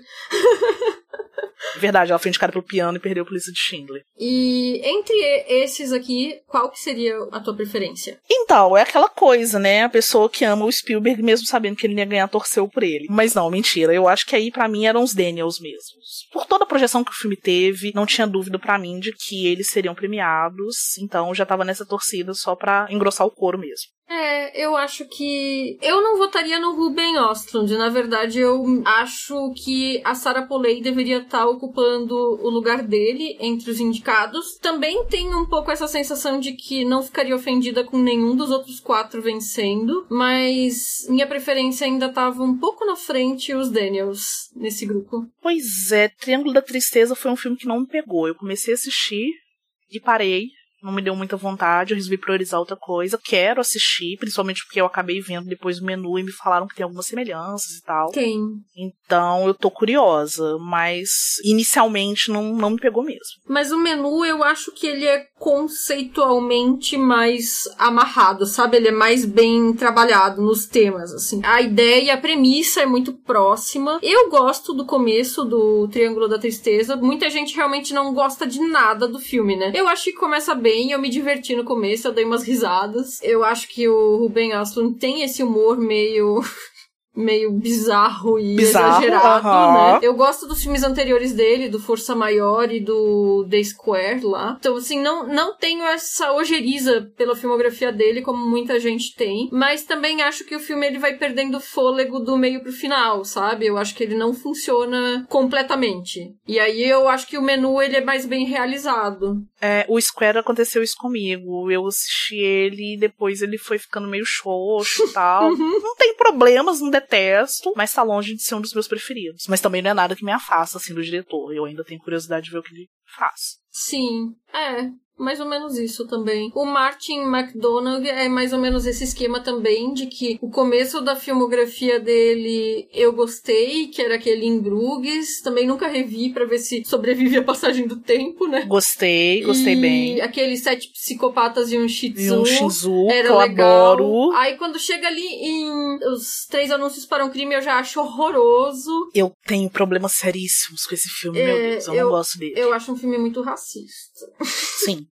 Sim, meu problema é justamente esse. É, então, mas enfim, a gente debateu muito ele na época e, e realmente assim não, não me desce. E aí eu acho que ele volta bem nesse Os Banshees. Eu acho que é um filme meio difícil de engajar todo mundo porque ele é um filme meio chato no sentido de ser um filme lento e ali na conversa e na coisa que vai escalonando, mas são atores tão bons e é uma rixa tão interessante uhum. que eu fiquei muito envolvida. E o Tária tem uma complexidade, né? Essa coisa da mulher predadora sexual, que eu acho que. Inclusive, eu ouvi uma, um podcast gringo que as mulheres que apresentavam o podcast reclamaram de estar dizendo que não gostaram porque elas não sabiam se o filme estava criticando ou endossando a personagem. E aí eu fiquei, poxa, mas essa complexidade não é tão interessante? Assim, para mim, claramente, o filme não tá endossando a personagem, mas transformar ela numa vilã, tipo a malvadona, assim, seria muito fácil. E aí ele dá camadas pra personagem. De ela é boa em algumas coisas, ela é horrível em outras, né? Em outras.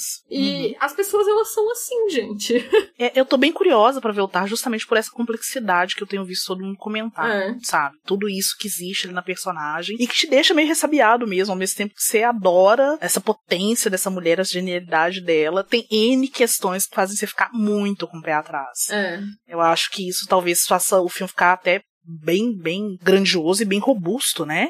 E eu vi muita gente dizendo, ah, é um filme sobre a cultura do cancelamento. E eu acho isso uma leitura muito na superfície do que, que, do que, que é o filme, sabe? Porque eu, não é só sobre a cultura do cancelamento. É um filme que fala sobre tantas coisas, de a forma como as pessoas se relacionam com o ambiente de trabalho e as relações de poder, os silêncios que se criam em torno dos grandes nomes, né? E aí, no caso, só que é um grande nome que é uma mulher, e é uma mulher lésbica. E é isso que é raro da gente ver, porque esses grandes nomes geralmente são nomes masculinos, né? Mas aí entra aquele meme do chega de história de gay sofrendo, eu quero eu quero história de gay, gay trambiqueira, sabe? Isso. Bicho, eu quero eu quero mulheres complexas, eu quero mulheres horrorosas, eu quero Sim. mulheres interessantes, eu quero mulheres que me façam questionar a moralidade da história, sabe? Então, eu já gostei mais de Tar e eu já gostei menos. Só que é aquele filme que tu fica o tempo inteiro mastigando de novo e tendo novas percepções, sabe? Nossa, então... isso é então maravilhoso. Eu valorizo muito o filme que provoca isso na gente. Exatamente. Fazer a gente ficar pensando e repensando nele o tempo inteiro.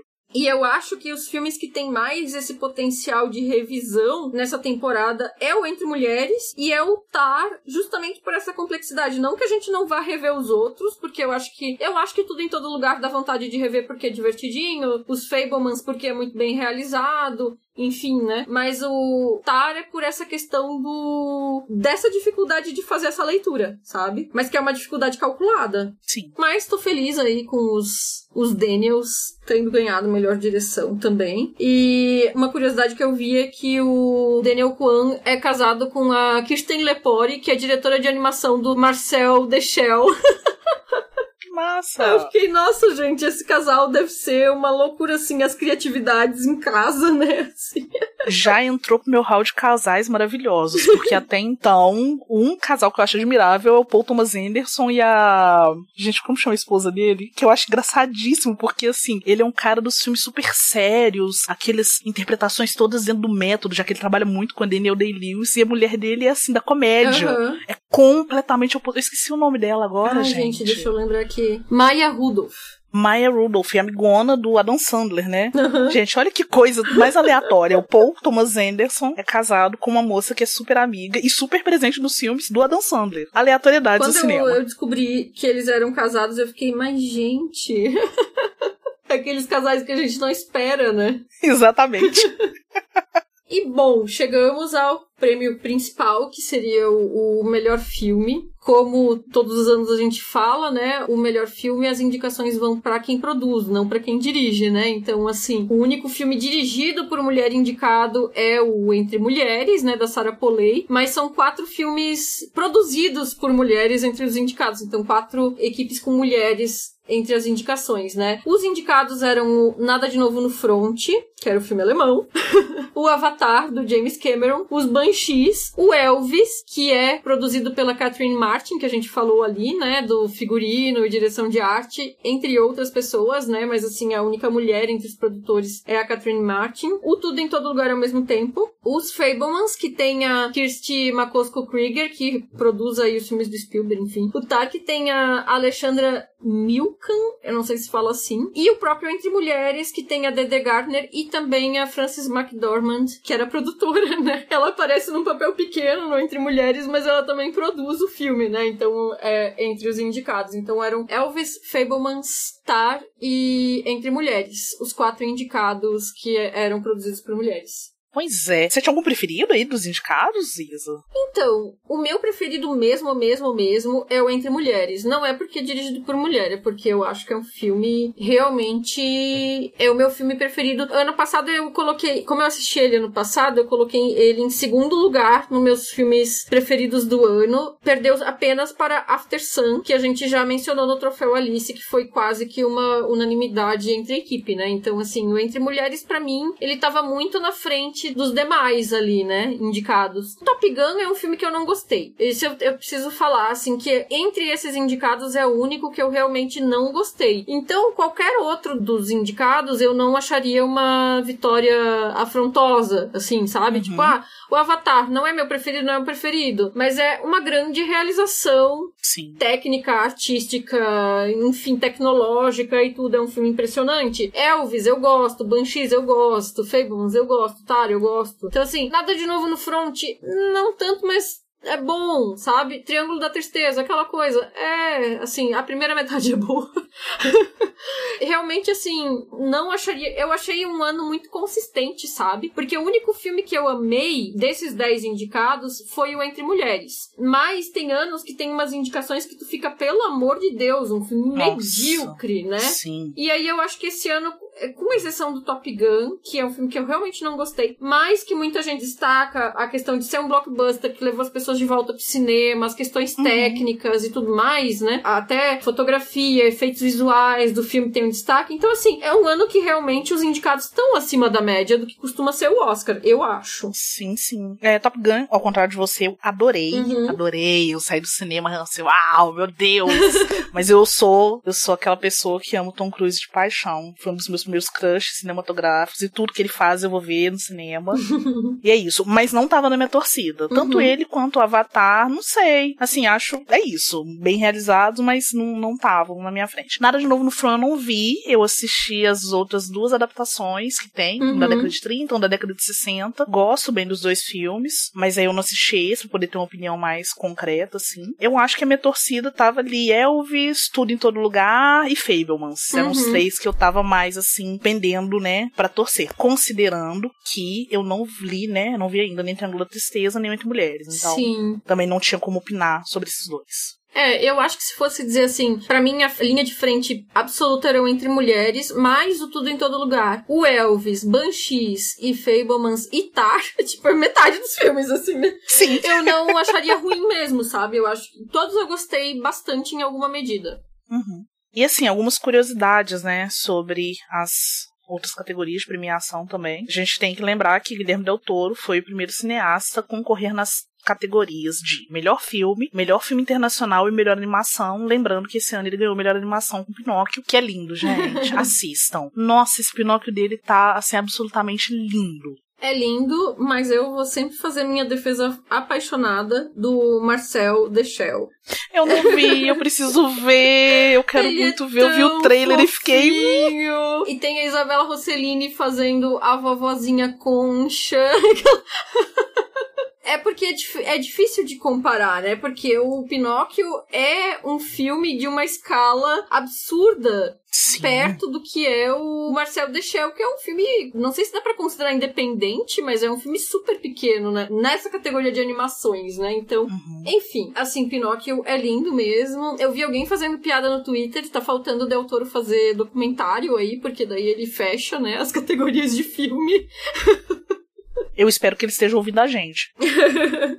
para ele poder fechar. Outra curiosidade é que as duas maiores bilheterias do ano, que foram Top Gun Maverick e Avatar O Caminho da Água, foram indicadas a melhor filme. E a última vez que isso aconteceu foi há 40 anos com ET e Tutsi. Gente, isso eu acho muito É muito louco. tempo, né? Não, e assim, aí a gente percebe que as maiores bilheterias do ano nas últimas duas décadas quase sempre estão em franquias, né? E Top Gun, beleza, os dois são filmes de, de continuação, né? Então tem um pouco pouco isso, mas é diferente do que aquelas franquias tipo Harry Potter, Senhor dos Anéis, Marvel, Star Wars, assim, né? Uhum. Que é meio que dominou o mercado nessas últimas duas décadas, né? E aí a gente vê que há 40 anos atrás, quando isso acontecia, eram filmes originais, né? Era tipo uhum. um drama para toda a família e uma comédia. Quando que isso vai acontecer hoje? Nunca. Nunca.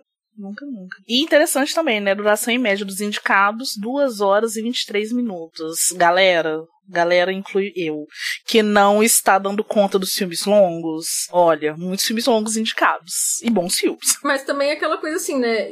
Gente de Hollywood, seja em menos, né? Tá caro assim o preço da montagem dos filmes, porque não é possível que não tem mais montador naquela cidade. não dá pra cortar um pouquinho aí, porque tá foda, né? Porque a gente vai querer assistir os, todos os indicados e leva semanas aí pra assistir tudo. E aí eu tenho que falar uma coisa que eu sempre falo: saudades da Sally Menck, que botava freio nos diretores. É. Hello, Sally. Tá fazendo falta. oh, muita. E aqui também outra curiosidade é que Top Gun Maverick é só a terceira sequência, né? O terceiro filme que é uma sequência a ser indicado a melhor filme, que o filme anterior não foi indicado. Porque aí a gente tem, tipo, Poderoso Chefão, né? Que um e dois são indicados e tal. Isso, isso às vezes acontece, né? Mas as únicas vezes que isso aconteceu antes foi Toy Story 3, que um e o dois não foram indicados, em 2010, no caso, e o Mad Max Fury Road, de 2015. Então todas as vezes foram agora no século 21. a gente tinha falado também que o Top Gun e o Avatar eram sequências, né? E essa também foi a primeira vez que duas sequências estavam indicadas ali no melhor filme, né? Então, isso também, embora é, o cenário seja muito de franquias, mas o reconhecimento da academia não vai tanto para essas sequências, né? É, a academia não, não foca muito em sequência. Ao mesmo tempo que a academia, curiosamente, adora premiar um remake. Ah, isso é verdade. Inclusive o Nada de Novo no Front, né? Nada de Novo no Front. Ano passado a gente teve o Coda. Sim. E a gente teve 2011 Infiltrados. Eu não lembro o ano, mas sim. Eu não lembro sim, o ano, mas uhum. Infiltrados é, é, uma, é um remake de um filme sul-coreano. Sim, sim, sim. Mas é porque eles tinham que dar o Oscar da carreira do Scorsese, né? Nossa, pelo amor de Deus, gente. Se alguém não desse o Oscar pro Scorsese, eu ia montar acampamento na frente da academia. Respeita meu velhinho. Como assim? Uai, vovô Scorsese em ser premiado? Absurdo. Esse também foi o. A gente tinha mencionado essa questão de, do Oscar So White, né? Esse foi o quarto ano consecutivo com pessoas de origem asiática indicados em produção e direção. Então foi em Parasita em 2019, o Minari e o Nomadland em 2020, o Drive My Car em 2021 e agora o Tudo em Todo Lugar ao mesmo tempo, né, de 2022. Então é o quarto ano seguido que tem as duas pessoas, né, produção e direção com pessoas asiáticas indicadas. Sim, e complementando as curiosidades, nessa temporada nós tivemos seis filmes dirigidos por mulheres, né? Na temporada, ainda que alguns não tenham recebido nenhuma indicação. Foram eles o Entre Mulheres, indicado a filme roteiro, o After Sun, indicado em ator, A Mulher Rei, Ela Disse, Till, Causeway, e aí a gente pode considerar como sete filmes se a gente contar também com Corsage, que é um filme alemão. É, então, isso aqui, na verdade, eu fiquei pensando sobre aqueles filmes que tiveram mais conversa de indicação, né? Ah, esse filme Uhum. pode chegar. E aí a gente nunca sabe como que vai chegar exatamente, né? Quando saem as indicações, né? Mas só porque eu fiquei pensando que todo ano tem isso, né? Cadê os filmes dirigidos por mulheres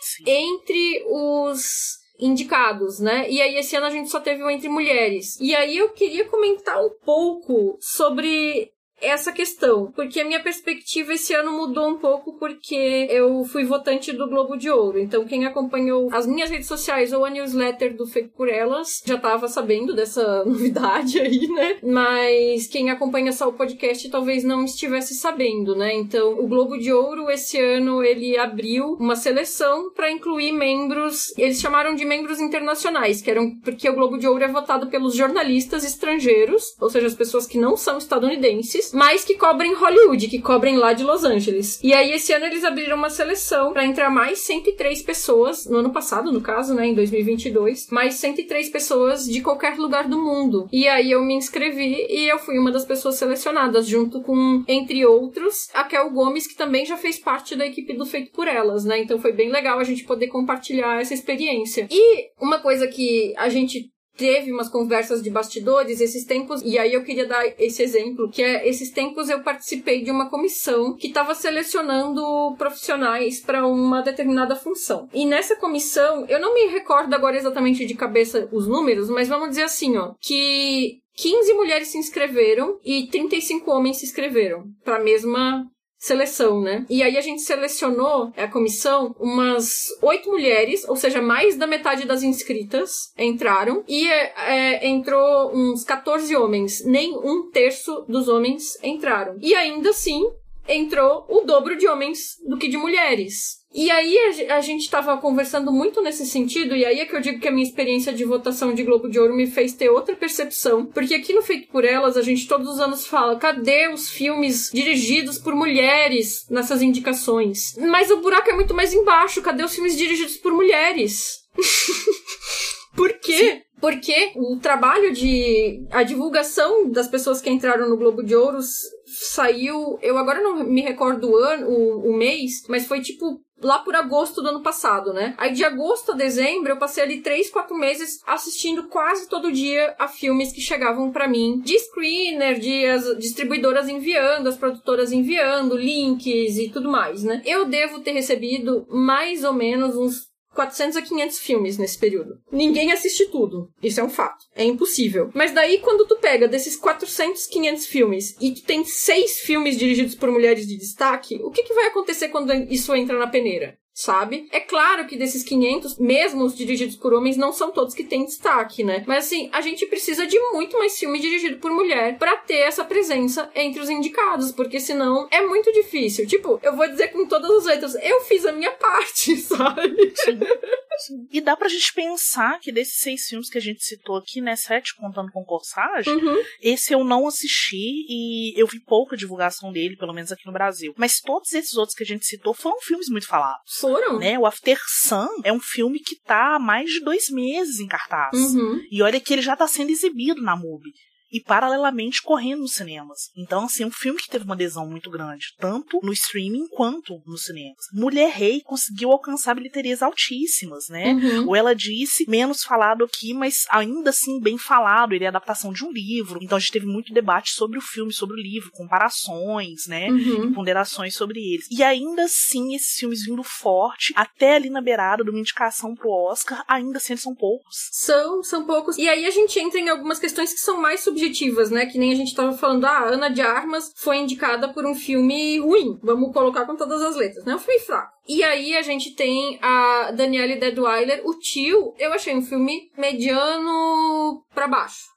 Assim, é um filme bom, mas não é um filme marcante. Aí a gente tem essa questão, mas por que que então, na hora de indicar uma atriz por um filme ruim ou mediano, vai a atriz branca e não a atriz negra? Por que que na hora de indicar um filme meia boca, vai um filme dirigido por homem e não um filme dirigido por mulher? A gente tem um certo reforço de os lugares de poder que já estão garantidos. Mas pra gente conseguir, para facilitar a quebra desses padrões, a gente precisa de um volume muito maior de filmes. Porque porque se a gente não tiver uma quantidade significativa de mulheres chegando com esses filmes nessa temporada de premiações, a gente não tem como ter o filme ruim dirigido por mulher indicado, sabe? Exatamente isso. Vai ser o filme ruim dirigido por homem indicado. Então, eu não sei, assim, para mim essa experiência mudou muito porque todo ano eu reclamo muito dessa questão das premiações do Oscar. E aí agora vendo a questão do Globo de Ouro, participando de todo o processo, né, tanto da lista para sair as indicações e depois da votação dos premiados, a gente percebe que primeiro, o nosso voto é um voto em um mar de votos. Não influencia tanto assim. É claro que o voto do premiado é a soma de todos os votos. Mas assim, o seu voto individualmente não muda tanto o panorama. São quantas pessoas, Isa? No Globo de Ouro são 200, no Oscar são 10 mil, né? Então. Nossa, é muita gente. é muita gente. Então, é, é, isso, sabe? A gente começa a ter que lidar com essas questões de pensar o peso do seu voto individual e pensar de que forma que isso posiciona. Inclusive, até como a gente brinca no, no troféu Alice de voto estratégico, né? De botar o voto Sim. naquilo que a gente acha que às vezes tem menos chance para ver se leva junto de alguma forma, enfim, né? Fiz isso, gente. Mas é isso. E, e aí eu tive essa dificuldade de que é fácil a gente reclamar do lado de fora, e eu acho que a gente tem que continuar reclamando das questões de representatividade como um todo, mas participando pelo lado de dentro, o que eu quero é, pelo amor de Deus, tem que ter uns, pelo menos, de, se a gente recebe 500 filmes, tem que ter uns 20 dirigidos por mulheres. Não tem condições, sabe? que é muito pouco mesmo, né? Enfim, eu quis só fazer esse desabafo porque a gente faz a crítica, mas vendo pelo lado de dentro também é outra situação, né? São muitas essas questões. É, e entre esses indicados, tem algum específico que tu acha que deveria ter indicado a melhor filme e não entrou? O After Sun. E olha que ele não me pegou como ele pegou todo mundo. Uhum. Gostei dele, sim. Eu acho que eu não tive aquele boom de emoção que a maioria do pessoal falou. Inclusive, eu fiquei depois ponderando assim, nossa, eu acho que eu fiquei esperando um projeto Flórida, talvez. uhum. Que eu acho que foi um filme que tem uma vibe semelhante, que me tocou muito. Mas ainda assim, eu acho que ele é um filme super bem realizado. Eu tranquilamente colocaria ele no lugar do Triângulo da Tristeza. Ai, sim. Eu também colocaria o After Sun e também colocaria o Não Não Olhe, né? Com esse, com esse parênteses de que o Jordan Peele claramente não teve interesse esse ano de participar de nada de campanha, né? Então. Pois é, não fez campanha, não entrou nem como roteiro. Nada. Eu cheguei a achar que tinha possibilidade dele tentar investir um pouco ali pra entrar como roteiro e nem isso. Nada, pra ter noção, quando a gente recebe os screeners e os materiais de campanha e essas coisas no Globo de Ouro, e imagino que no Oscar seja a mesma coisa, geralmente eles já vêm com aquele for your consideration, né? Para você levar em conta, né? E. Uhum.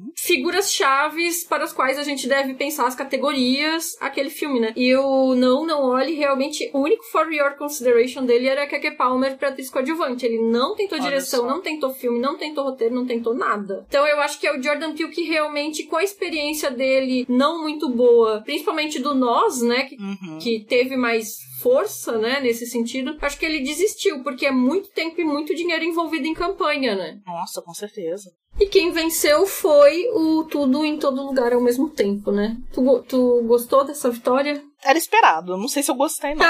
Porque não foi um.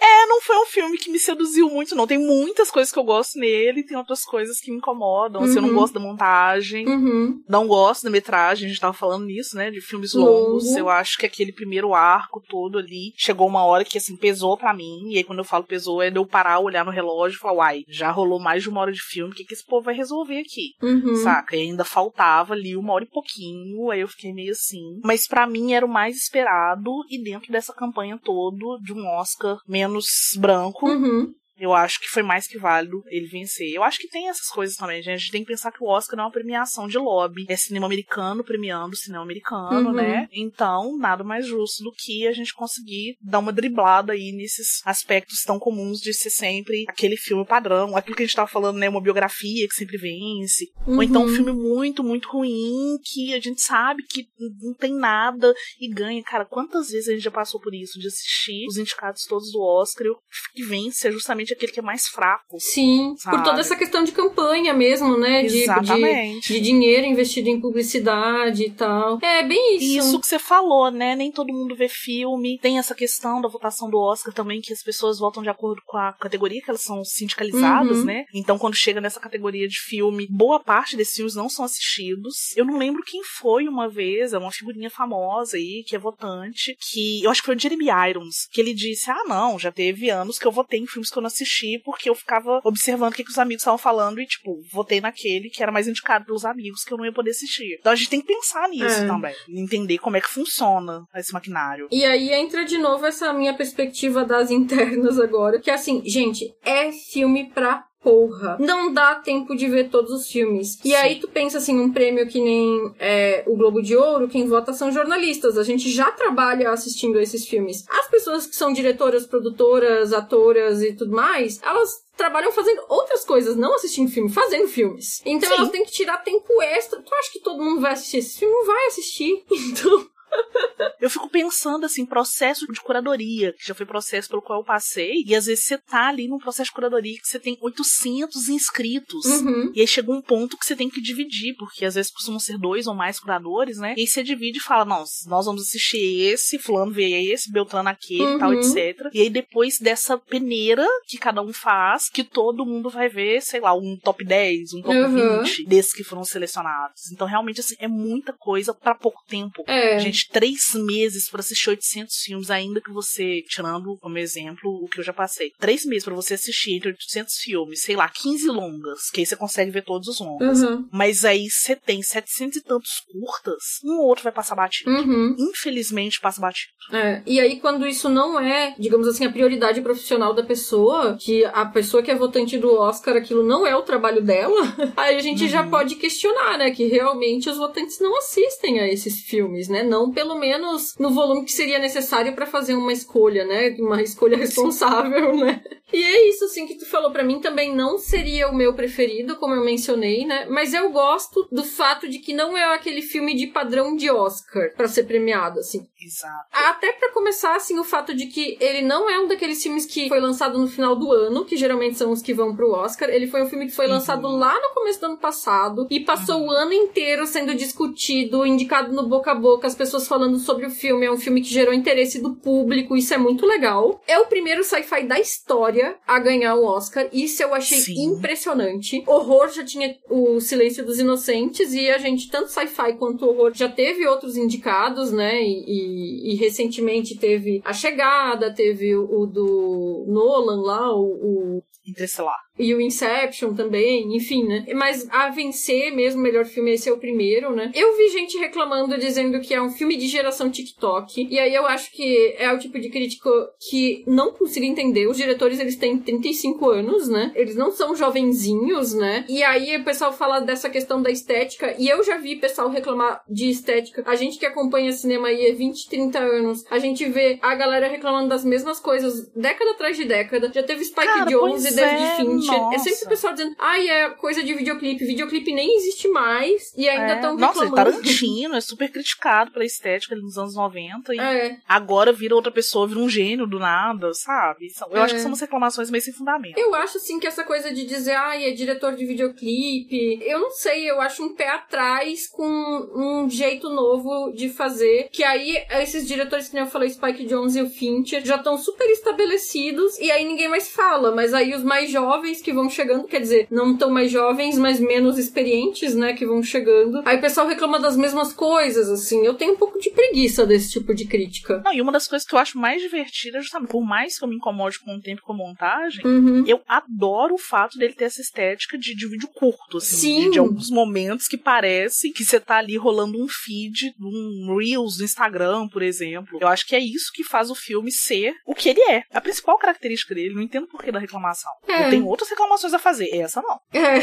E aquilo que tu falou, né? Não é aquele drama chato, biográfico, não é história de superação, não é franquia. Não é franquia. Não é raso no que ele se propõe discutir, é. porque ele tá falando de depressão, tá falando de conflito de gerações. É, expectativas, questões familiares, Sim. né? E tal. Não é filme imperialista, porque muito filme que ganha Oscar é propaganda imperialista, uhum. filme de guerra ou outros gêneros aí. Perfeito isso que você falou hoje mais cedo conversando com uma amiga pelo Instagram. Ela falou comigo que ela encontrou o Tudo em Todo Lugar numa lista de filmes que abordam a questão da pobreza nos Estados Unidos. Uhum. Quando vai falar justamente desses problemas que aquela família tem para poder administrar as finanças e pagar os impostos e tal. Então, assim, olha como que é um filme que tá justamente indo contra uhum. esse padrão que a gente já tá acostumado, que é uma exaltação do American Way of Life. É, e que aí eu acho que o, que o Juan se equivocou um pouco no discurso dele quando ele diz que ele ganhar o Oscar é o sonho americano, né? A concretização do sonho americano. Não é? Mas enfim, né? Dá pra entender do lugar de imigrante dele, né? Da onde partiu aquilo, né? Mas o próprio filme questiona isso. O filme, ele é anti-sonho americano, né? Claro que numa abordagem muito superficial, né? Não é assim aquela crítica social foda, né? Mas é isso, eu acho que é um filme criativo. Ele, ele me emocionou em alguns momentos, ele me fez rir em alguns momentos. Eu considero ele um filme autoral, um filme peculiar. Eu já tinha assistido o filme anterior dos Daniels e eu tinha colocado na época na minha lista de melhores do ano. É absurdo esse filme. Uhum. E é super. É realmente é criativo, assim. É um negócio que é, é nojento, escatológico, mas é engraçado, é emocionante, te faz chorar, te faz emocionar com um cadáver. E é isso, sabe? Eu acho que é um cinema que é interessante, é instigante. Ele não é protagonizado por pessoas brancas, tem protagonismo queer, o filme. E é isso, assim. Não é meu preferido do ano, mas eu fico feliz por essa vitória, por esse conjunto de fatores, sabe?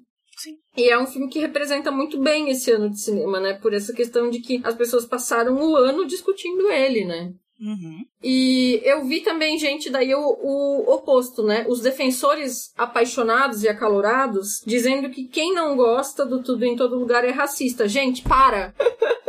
as pessoas tornam as discussões muito sérias, muito, muito rasas, sabe? Sim! E, tipo, as pessoas têm direito de não gostar de filmes. Às vezes a gente gosta, às vezes a gente não gosta, sabe, de um filme. É tipo ano passado que o No Ritmo do Coração ganhou. Se a gente dissesse eu não gostei do filme, como eu realmente não gostei muito do filme, dizer que então a pessoa é capacitista ou não gostou de Ataque dos Cães é misoginia e homofobia. Então, tipo, gente, as coisas não são tão simples assim quando se trata dessas questões. Então, defendam os filmes que vocês gostam. Eu acho que um pouco da graça do Oscar, eu tenho preguiça dessas brigas, sabe? Uhum. Eu acho que a graça do Oscar é a gente exaltar as coisas que a gente gosta e não ficar perdendo tempo achincalhando aquilo que a gente não gosta. Discutir as qualidades e os defeitos dos filmes faz parte da gente que é cinéfilo, ficar comentando assim ao longo do ano os filmes que vai assistindo, né? Mas eu acho que eu acho uma perda de tempo a gente se prender a essa coisa de ficar na tretinha, sabe? Uma coisa muito twitteira. E aí reduzir isso, no caso, reduzir a defesa, né? A, uhum. Esse aspecto de, ai, é racismo, é machismo, é homofobia. Não, gente, as coisas são um pouco mais complexas do que isso, né? E a gente gasta muito tempo, às vezes, deixando de discutir filmes que abertamente estão fazendo isso, uhum. né?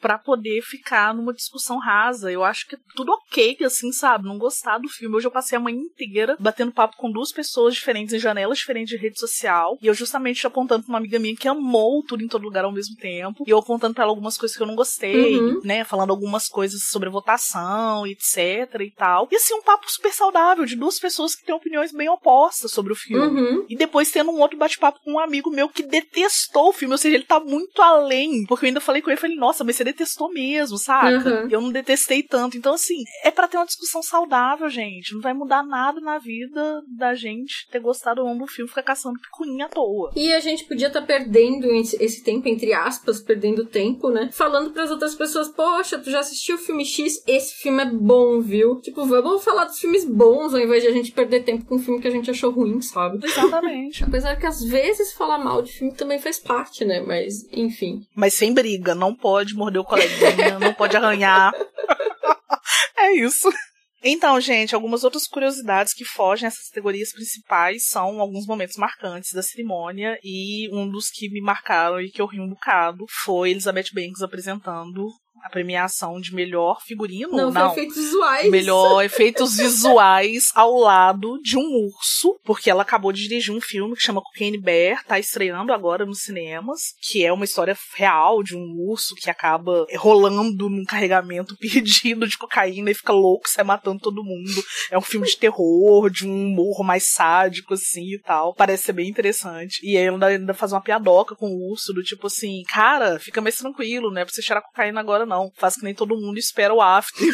Sim, foi assim, um mico maravilhoso de assistir. E a gente tem que lembrar que Elizabeth Banks não é a primeira direção dela de filme, né? Ela dirigiu Panteras, que a gente tem podcast sobre ele. Então, vai todo mundo assistir os Panteras e na sequência ouvir nosso podcast. Ela também dirigiu Escolha Perfeita 3, no qual ela atua, ela é uma coadjuvante, faz algumas pontas dos três filmes. Ela foi produtora do filme 2 também, mas dirigiu apenas o terceiro. E ela também é produtora do Caça Fantasmas, que foi um filme super criticado. Não é dirigido por mulher, mas acho que vale a pena assistir pra gente ver essa inversão de papéis.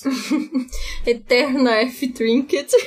Adoro. E eu achei engraçado quando ela fala do. Ah, se não tivesse os efeitos visuais, era assim que o urso do filme ia ficar e aquele bonecão se mexendo. e de piadocas, assim, o Jimmy Kimmel é um. É meio chatinho, né? Ele é meio chatonildo, assim, né? Mas teve uma piada dele que eu achei engraçado que ele falou. Porque que o James Cameron não tava indicado a melhor ator? E aí ele disse: Vocês acham que ele é mulher? E aí eu tava assistindo na TV não, na sala. Volta, melhor diretor. Melhor diretor, você falou errado, você falou melhor ator. Ah, é, desculpa, melhor diretor, é, não, não ator. James Cameron atuando, enfim. Espero que não.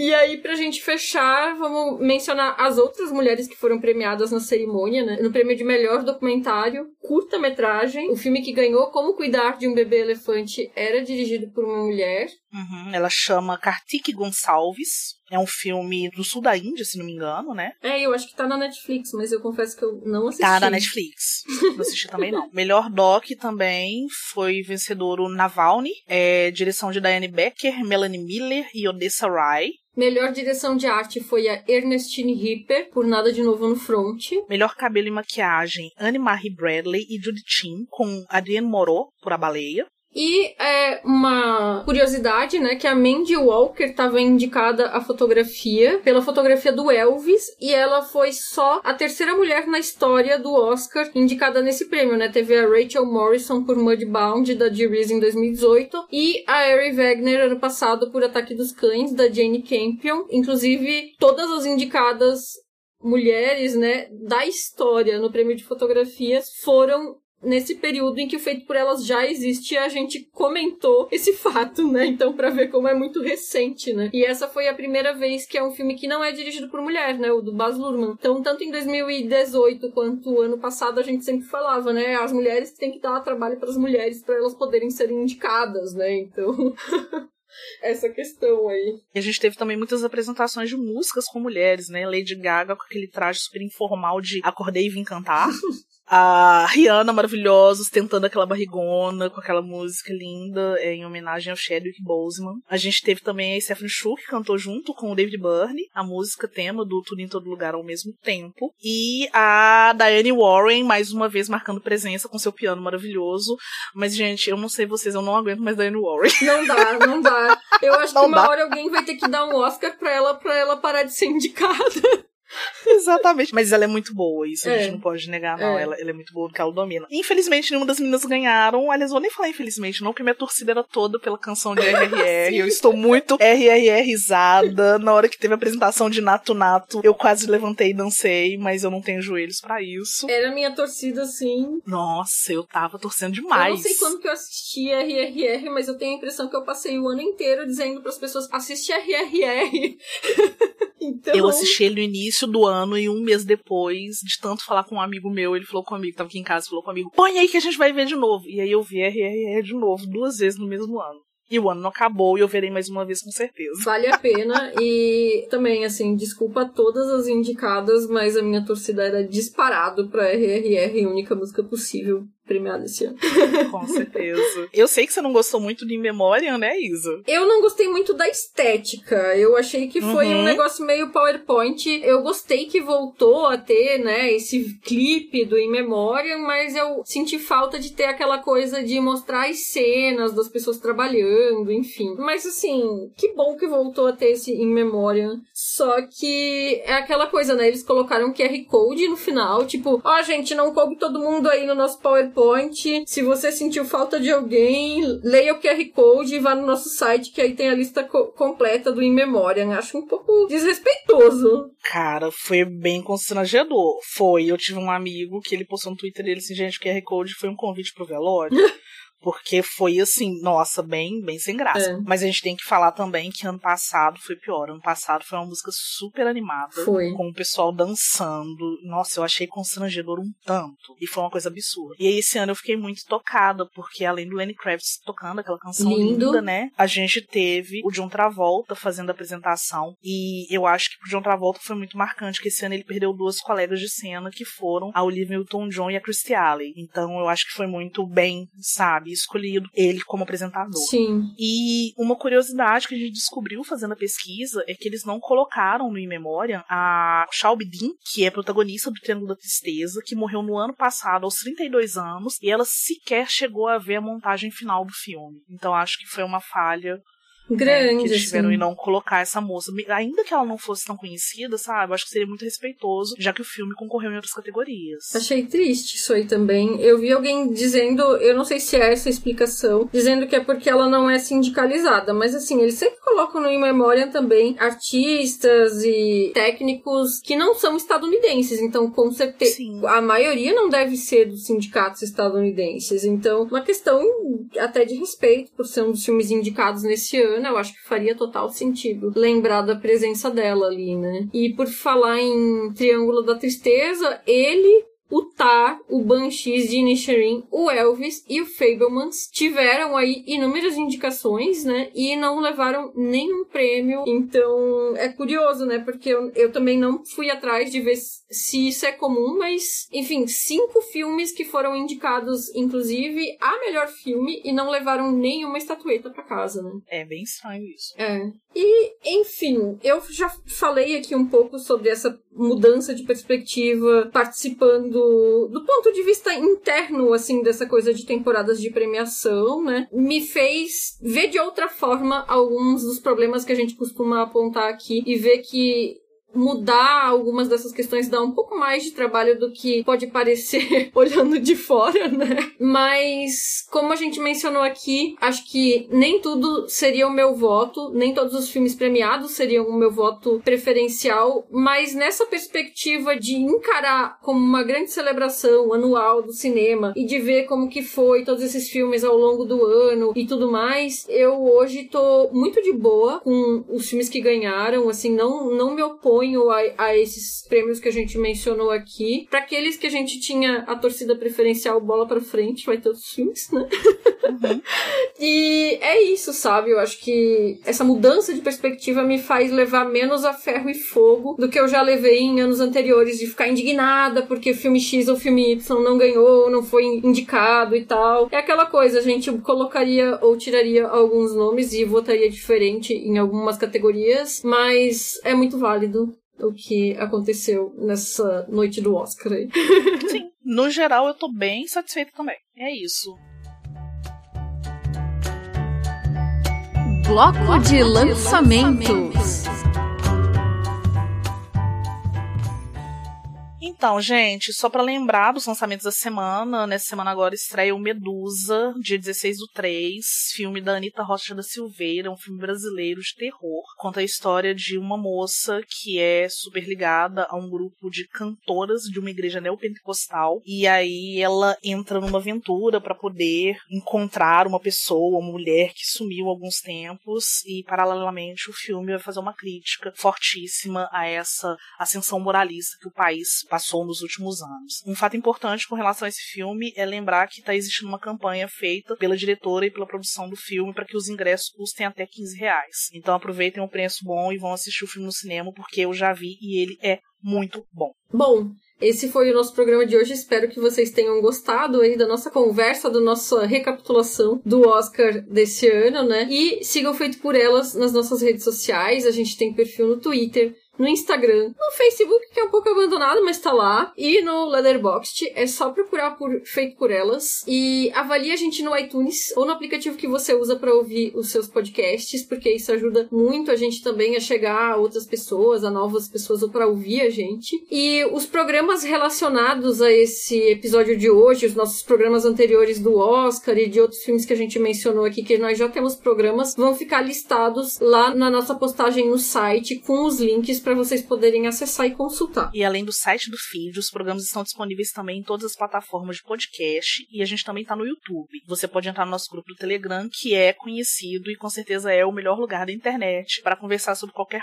coisa que não seja só cinema. E, gente, entra no grupo, porque inclusive tem aquele alívio maravilhoso das fotinhos dos pets de todo mundo que participa do grupo. Então, entra pro Telegram e vem acompanhar a gente. Muito bom. FPEX, melhor parte da internet aí.